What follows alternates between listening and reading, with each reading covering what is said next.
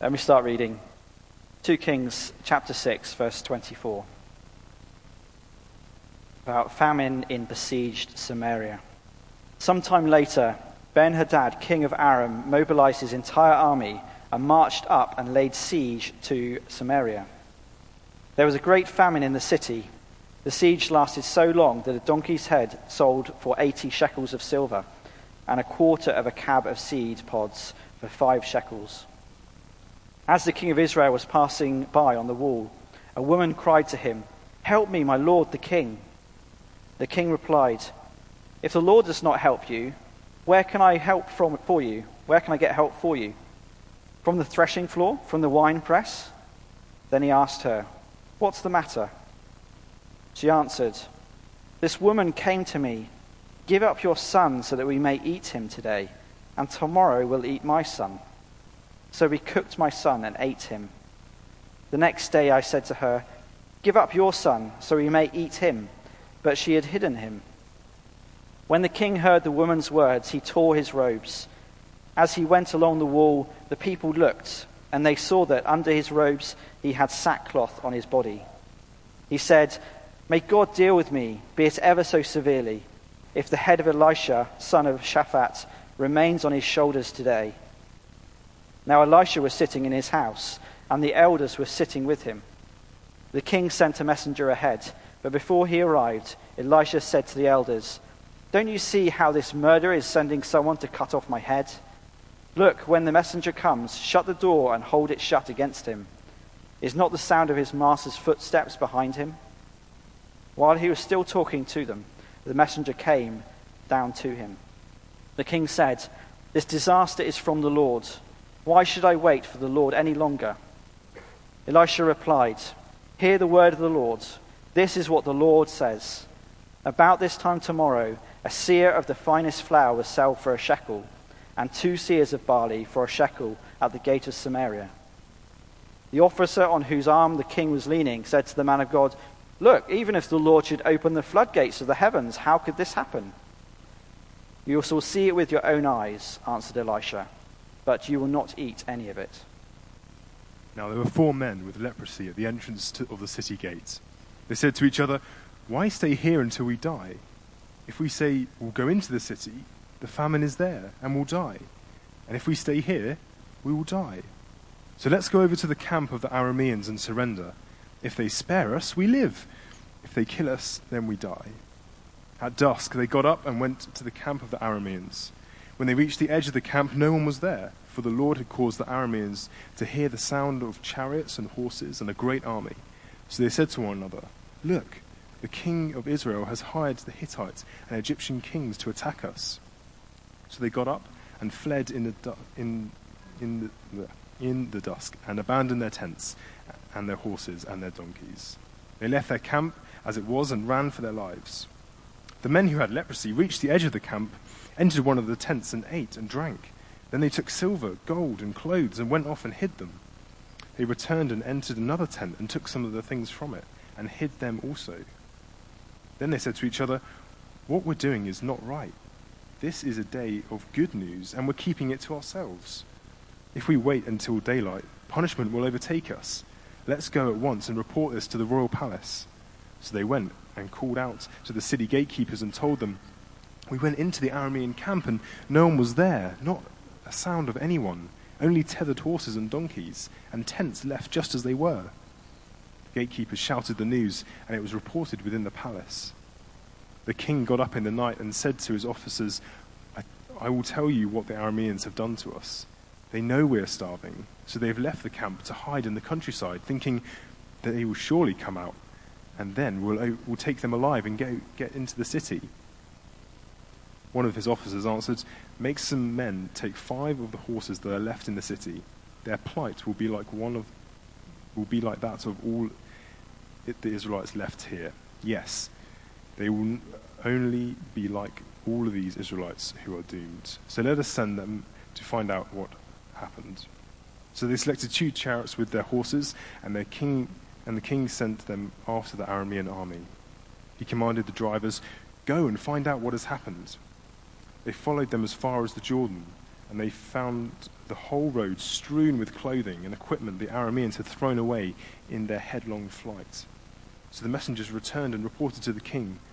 Then the people went out and plundered the camp of the Arameans. So a seah of the finest flour sold for a shekel, and two seahs of barley sold for a shekel, as the Lord had said. Now the king had put an officer on whose arm he leaned in charge of the gate, and the people trampled him in the gateway, and he died, just as the man of God had foretold when the king came down to his house. It happened as the man of God had said to the king About this time tomorrow, a seah of the finest flour will sell for a shekel, and two seahs of barley for a shekel at the gate of Samaria. The officer had said to the man of God, Look, even if the Lord should open the floodgates of heaven, could this happen? The man of God had replied, You will see it with your own eyes, but you will not eat any of it. And that is exactly what happened to him. The people trampled him in the gateway and he died. Thank you, James. I'd like to invite uh, Philip, who's going to be sharing about what this passage means. Let me pray for him as he comes up. Father God, we thank you for this time when we get to hear directly from your word through Phil. We thank you for the preparation that he's put into uh, this morning, and we pray that our hearts and our minds will be receptive to hear from you and be uh, emboldened to put it into action. We pray it in Jesus' name. Amen. Well, great. We're in 2 Kings again. If you could have that open in, in your Bibles in front of you, we're going to follow it through now. Um, it's it's, uh, it's a, a, step on from the story we saw last week. The t- time has moved on. So the story that we saw last week was where there was just a little bit of banter going on between Israel and Aram. There were a bit of raiding parties going on, a bit, a bit of sort of international um, shenanigans. But now they're properly at war. And things are not going well for Israel. The king of Israel's got his whole army together. It's unstoppable. The only way that the Israelites can actually uh, prevent a wholesale destruction of their country is to, um, uh, to, to, to hide in their cities. So you get this scenario of a siege warfare. It's not pleasant, and it's awful, in fact. Now, the wider context is this. We have to remember the people of Israel were still in a covenant relationship with God. A, a, a, a, relationship of promise. That's what covenant relationship means. And, and it, even though the, the, the, the, the nation of Israel had split into a northern kingdom and a southern kingdom, and we're looking at the northern kingdom now, God was still committed to caring for his people because he'd promised to. That's what we mean by a covenant relationship. And it was still in force. That promise for God's, God's remaining faithfulness on his people was still there. You just have to read through Deuteronomy 28 to 30, and you'll find what that covenant was based on. It was based on them, the people of Israel, listening to God's word and obeying it wholeheartedly. But God also says, I'm committed, so committed to you that I will draw you back, even if it means my hand of discipline being upon you if they wandered away from him, he promised his commitment still to them. And he does that discipline by sending warnings through famine or war and other, natu- uh, uh, other national disasters. And he allows his people to suffer in order to shake them out of their stupor, their, their kind of, I, I don't know what I'm doing wandering away from God, but I'm going to. That's what he's shaking them out of. And as you follow the history of Israel through these first seven chapters of 2 Kings, as we've been doing, it's clear to see that God's hand of discipline was on Israel through war and through famine, through spiritual decline, through a growing idolatry in the nation. God is saying, Wake up, Israel, wake up. And the further they, they wander away from God, the louder his voice through these disasters is. And isn't it a measure of our God that his discipline is not about revenge? It's about drawing us to himself, drawing his people to himself, shaking them out of their spiritual stupor and re- uh, helping them realize the grace and love of God. And that's what we see in our passage this morning. His discipline is always about showing his people the way back into relationship with him, showing them the need for true repentance, offering them salvation, and warning them of judgment. And those are the three things we're going to look at through this passage this morning God's offer of salvation, but also his desire for true repentance and his warning of judgment. So, the first thing we're going to look at this morning is this repent sincerely. That's what our passage teaches us this morning. Repentance must be sincere. So, the writer spares us no details with how desperate the siege war had become. Look at verse 26 with me. As the king of Israel was passing by on the wall, a woman cried to him, Help me, my lord the king. The king replied, well, If the Lord does not help you, where can I get help from? Uh, where, where can I get help for you? From the threshing floor? From the wine press? He's a bit sarcastic, isn't he? Just kind of going, Well, I'm helpless. Who are you looking to for me? If God's not going to help, who's going to help? What's the matter? He says. She answered, Well, this woman said to me, Give up your son so we may eat him today, and tomorrow we'll eat my son. So we cooked my son and ate him. The next day I said to her, Give up your son so we may eat him, but she has hidden him.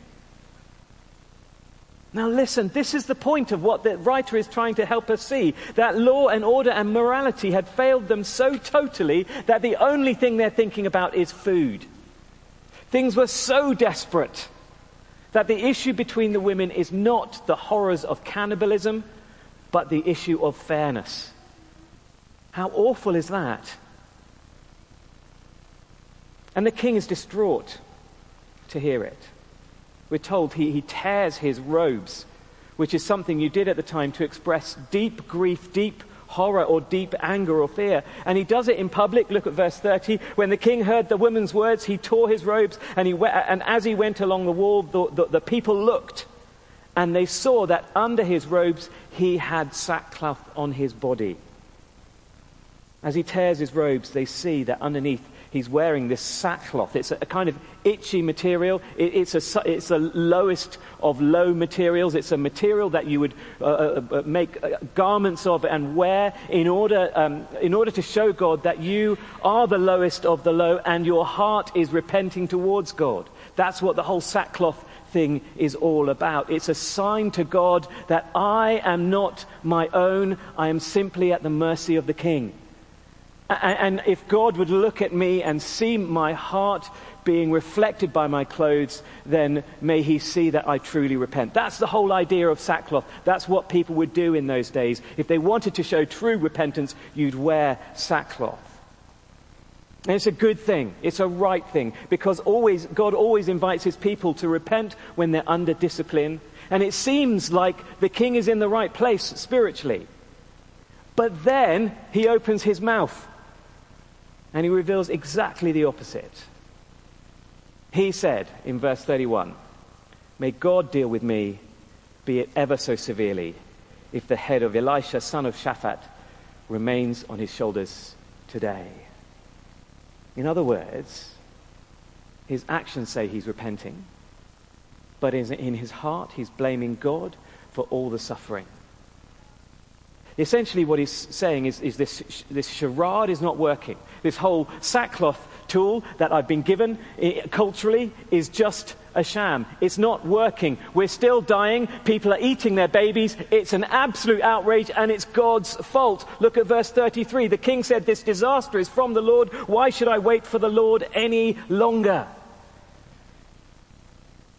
It's a sham. Do you see the sham? The, the, the sackcloth is just a, a, tool. He's just doing it to try and get out of it. it, it, it I'm, I'm, safely, I'm going to safely assume that we've always been in the place where we've offered a, a false apology. I remember many times falling out with my sisters and my dad saying to me, Now, Philip, that was my naughty name, you need to say sorry to your sister. And, and I would say sorry. Oh, with beautiful, beautiful uh, cherubic sincerity uh, just because I wanted to get out of any further issue with punishment. I, I said what my dad needed to hear, but I didn't have an ounce of remorse in my heart. And we've all been in that place, haven't we? Uh, uh, offering a hollow and meaningless repentance just to get out of punishment, just to stop the suffering. And the writer wants us to see that the king of Israel is simply in that place. He's doing the sackcloth Oh, and, and you, do you know, it's interesting because he's doing it uh, uh under his clothes, so he's trying to do it rightly in, in, w- w- without an, a, a, an open show of it. But it's still a tool to stop the suffering. Why? Because when he opens his mouth, his words betray the condition of his heart. Inside him, nothing has changed. He blames God for their circumstances, not himself. Isn't that interesting? And that's why he sends a messenger to kill Elisha. And it, dramatically, Elisha bars the doors to the messenger until the king comes to him. And then, as the king arrives, he says this this is beautiful Hear the word of the Lord. We've heard the word of the king. It's a hollow and, and, meaningless repentance. But here's the word of the Lord. This is what the Lord says about the tis time tomorrow. A seah of the finest flour will sell for a shekel, and two seahs of barley for a shekel at the gate of Samaria. In other words, salvation is coming. Hear the word of the Lord. If all the king can declare is, I want God out of my life, well, the Lord will declare, I've saved my people. And even in spite of it, this is, this is, just, this is just dreadful. Even in spite of it, you've got the king's right hand man right there, and he's listening to God declare salvation for the people. And yet, this is what he says in verse 2 of chapter 7 Look, even if the Lord should open the floodgates of the heavens, could this happen?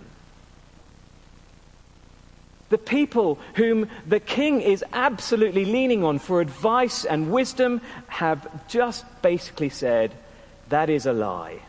I don't believe God. He's dim- dismissed even God's deliverance.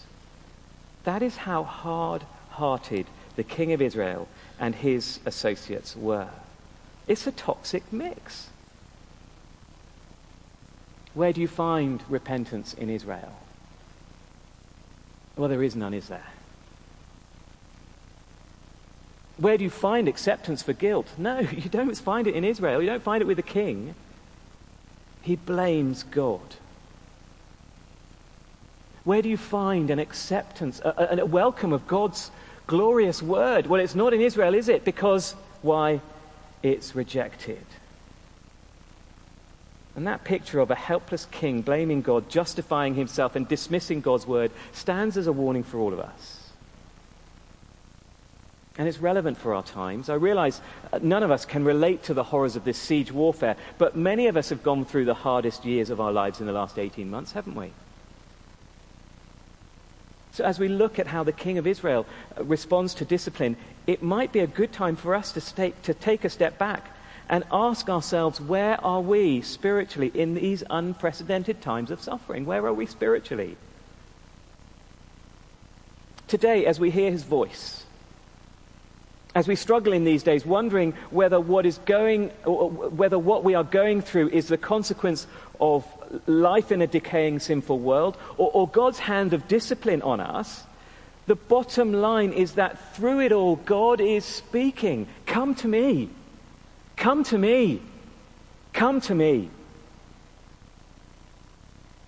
God's discipline and our suffering is all about showing his people how much we need him. It's about drawing us to himself, not punishing us for rebellion. And it shows how far we've wandered from God when we mistake God's discipline for mindless punishment, like the king of Israel does in this passage. It shows how far we've wandered from God when we think we can deceive God with good deeds and fake repentance in order to stop this suffering. It shows how far we've wandered from God when we blame Him rather than cry out to Him for comfort and fellowship in difficult times. And if you're, if you're, in, that, if you're in that place, if you're struggling with the circumstances of life, some of us are really struggling with mental health. I understand that. I really do. And, and I'm not going to promise it will go away quickly. But I do promise this that to hold your hand out to God and say, please take it. Please take my hand and comfort me and guide me in these difficult times. God will do that. Because of who God is, He welcomes. He welcomes us into his arms as we seek to draw near to him. And we do that through prayer. If you don't know what to pray, can I just encourage you? Open the Psalms. I was doing that with my family last night Psalm 62, Psalm 63. They're beautiful Psalms of prayer to God. And they teach us what to say if we don't know what to say. They teach us how to draw near to God when we don't know how to draw near to God, when our hearts are so struggling that we don't know what to say. Those are the words to say. And God teaches us this beautiful, beautiful, beautiful way of drawing near to Him by simply echoing the words that He's given us through the Psalms. Will you do that this morning if you're struggling? If you're struggling how to repent, if you're struggling with this issue of blaming God for your suffering, well, turn to God and use His words.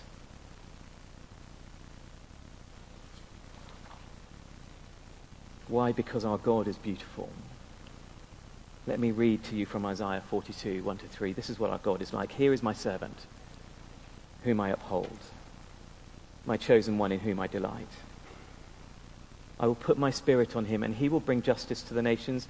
He will not shout out or cry out or raise his voice in the streets. A bruised reed he's not going to break.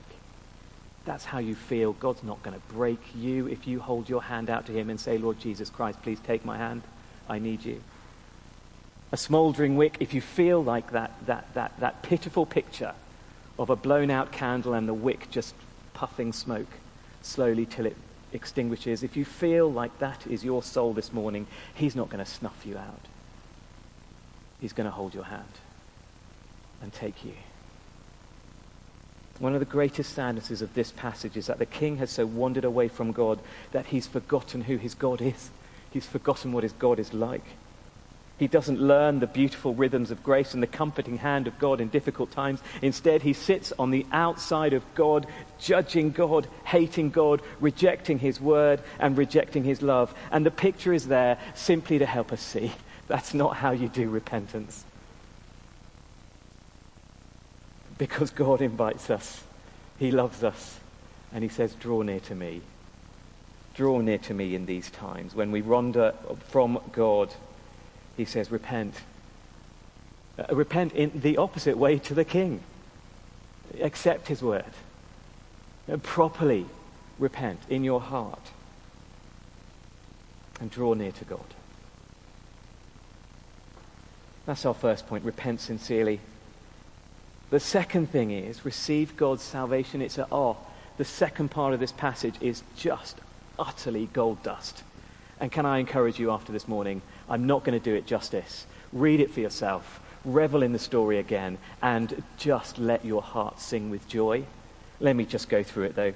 Whereas the opening sequence focuses on the king, he's the highest of the high status in the country. The next sequence fo- focus on, focuses on the lowest of the low, the lepers outside the city of Samaria.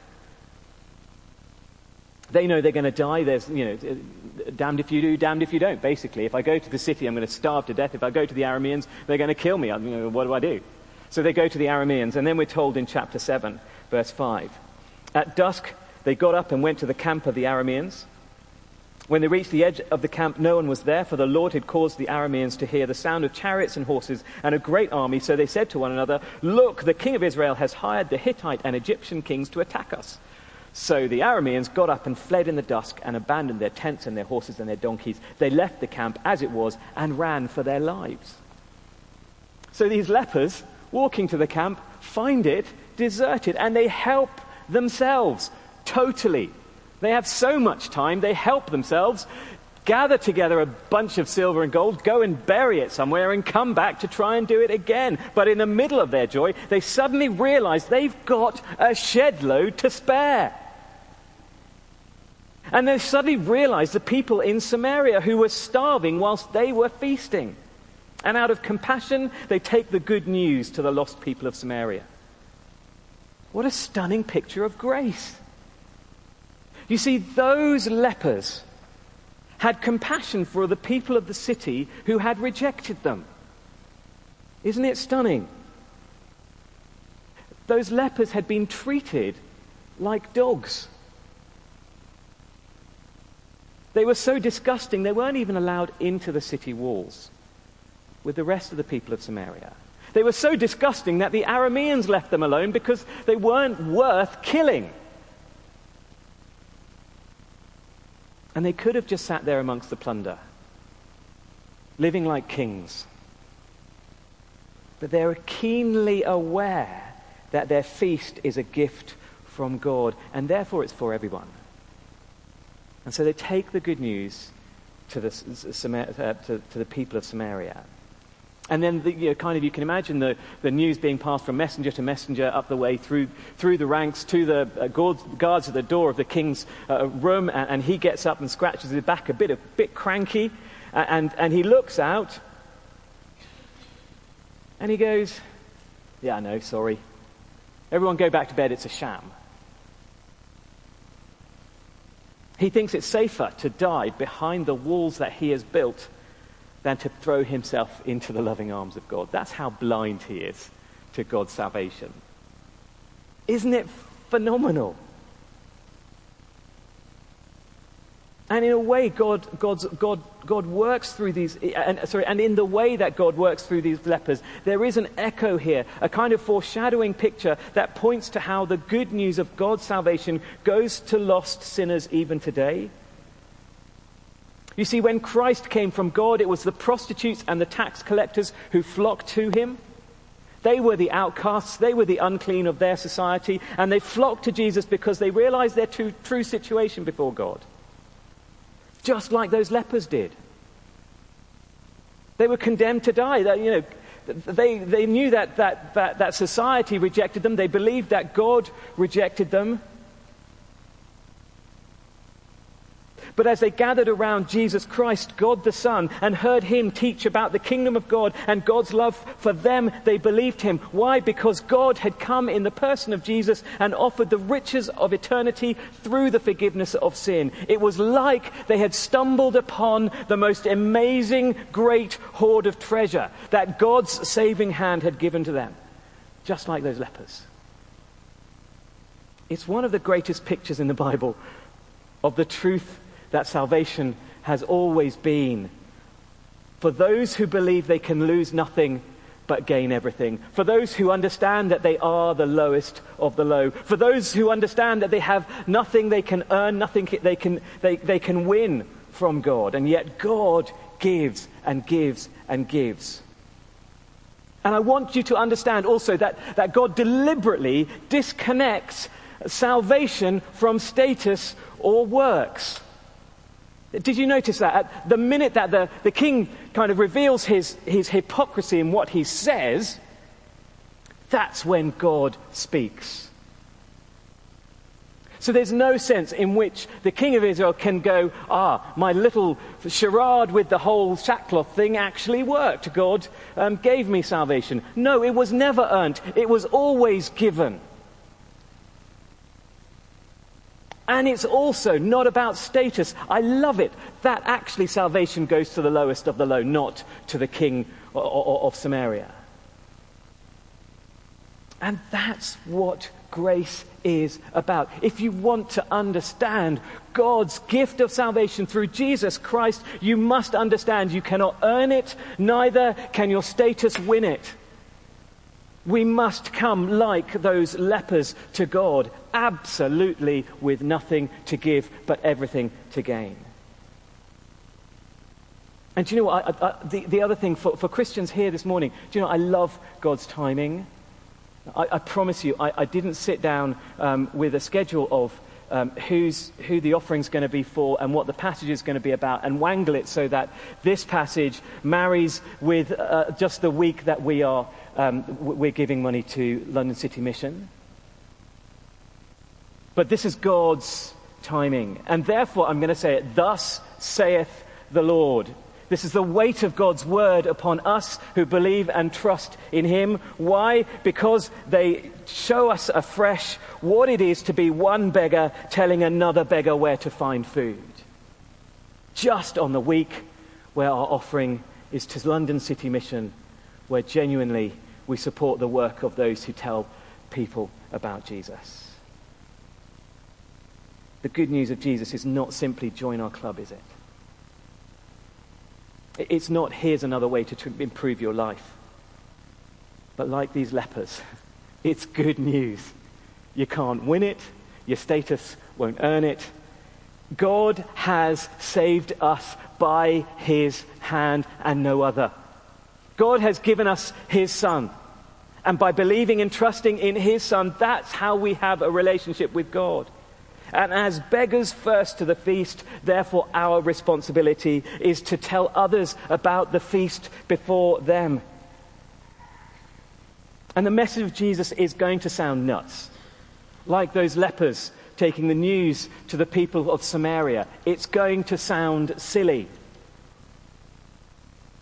But our message today has not changed for 2,000 years. We believe a first century penniless carpenter who died a criminal's death on the cross and rose again three days later is God. Do you believe that this morning? Do you believe that by trusting in Him and Him alone, you will have eternal life? Your sins will be forgiven. And you will enjoy a relationship with God like you will never, ever, ever understand without Him. That's God's invitation to the feast. It's a spiritual feast. It's a relationship with God through the death and resurrection of Jesus. And if you don't believe it this morning, will you listen to the word of God? Those lepers joined the feast. Will you, like them, join the feast? And for Christians this morning, let's allow this incredible story of these nameless lepers encourage us today. Because as we're getting to our feet after 18 months dominated by a pandemic, well, let's look at these guys and see our primary role in this world. Let's meditate on this wonderful picture of Christ calling us to his feast of spiritual riches. And let's remember our privilege is to feast and feast and feast on them. We do that by prayer and we do that by reading God's word. But oh my goodness, let's also take their, their, their, their picture and their joy as our role models and take the good news to our families, to our friends, to those who don't know Jesus, and tell them about God's salvation that has come to us.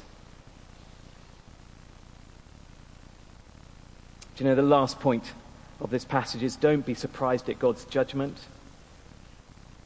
In the last section of our passage, the king of Israel sends out a scouting party that confirms what the lepers had said, and, and God's people were saved just as God had promised.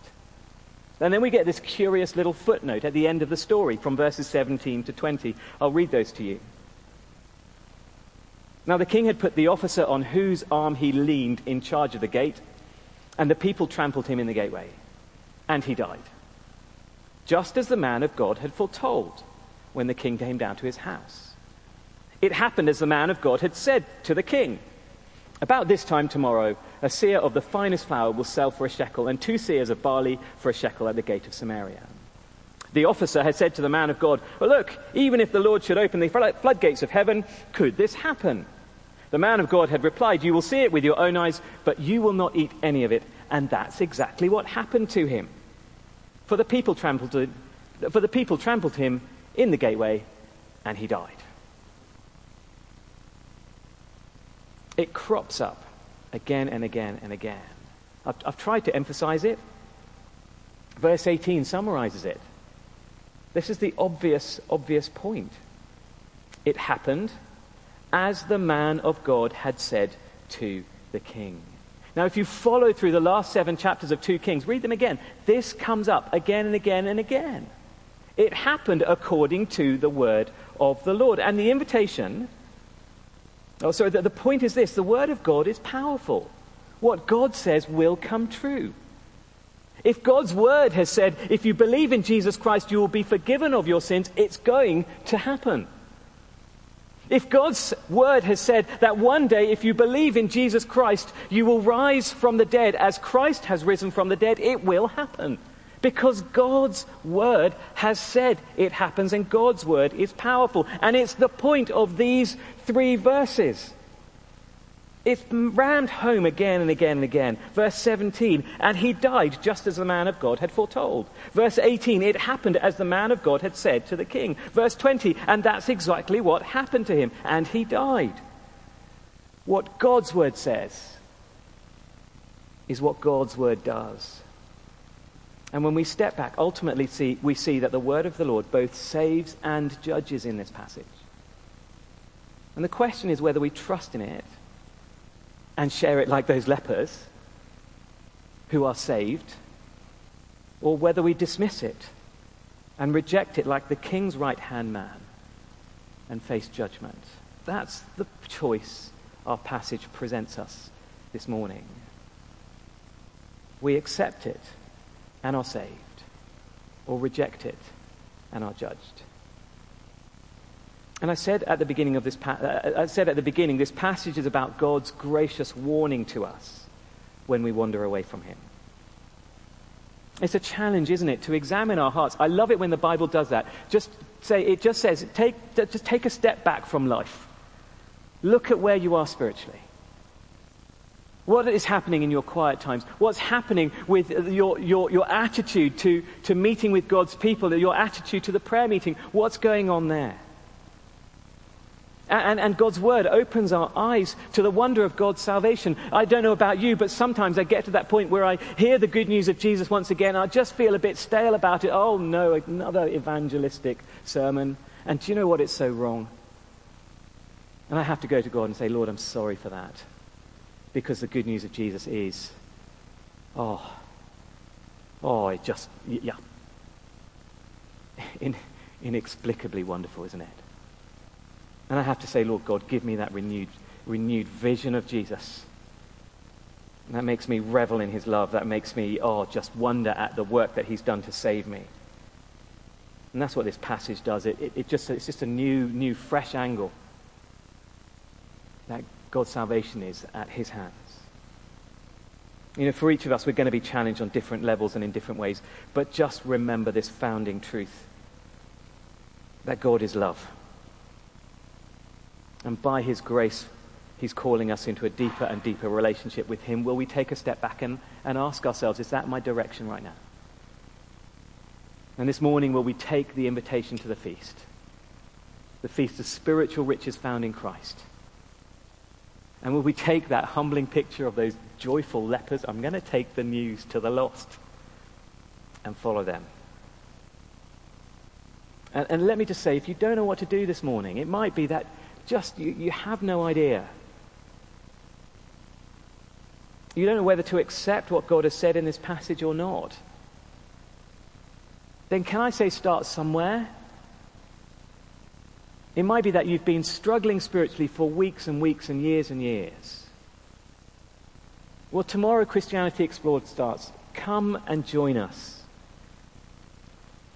We go through the book of Mark. It's just a first century biography of Jesus. And we can read about him, we can get to know him, we get to listen to him. And he is the way, he is the truth. He is the life. No one comes to the Father except through him. So, will you start there by looking at him? Please come and see me after the service or, or or we put some, uh, some flyers on, on your seat. Take one of those. Just email the church office. Come along tomorrow evening at 7.30. There's a great meal. And let's start chatting about Jesus. Will you do that? If you're struggling spiritually, will you do that?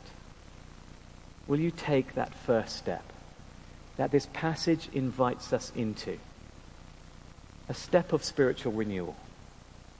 To examine what repentance is really like a step of spiritual salvation to enter into the salvation that God has offered. But also a warning not to do nothing because God's word is powerful and rich and wonderful. And we bow to it this morning. Let me pray.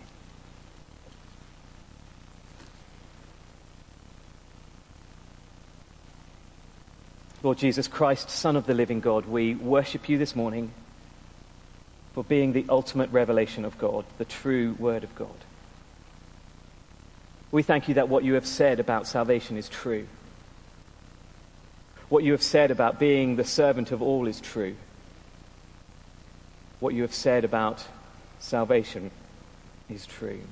And we ask, Lord God, that as we've read about re- repentance and read about salvation and read about your word being powerful to both save and judge, Father God, may we see the logic of this passage and enter into your salvation and examine our hearts to find that place where we truly repent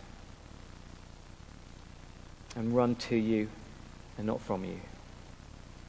Lord God, this morning may we revel in your word. May we rejoice in your salvation. May we wonder at your compassion for the lost. In the name of Jesus. Amen.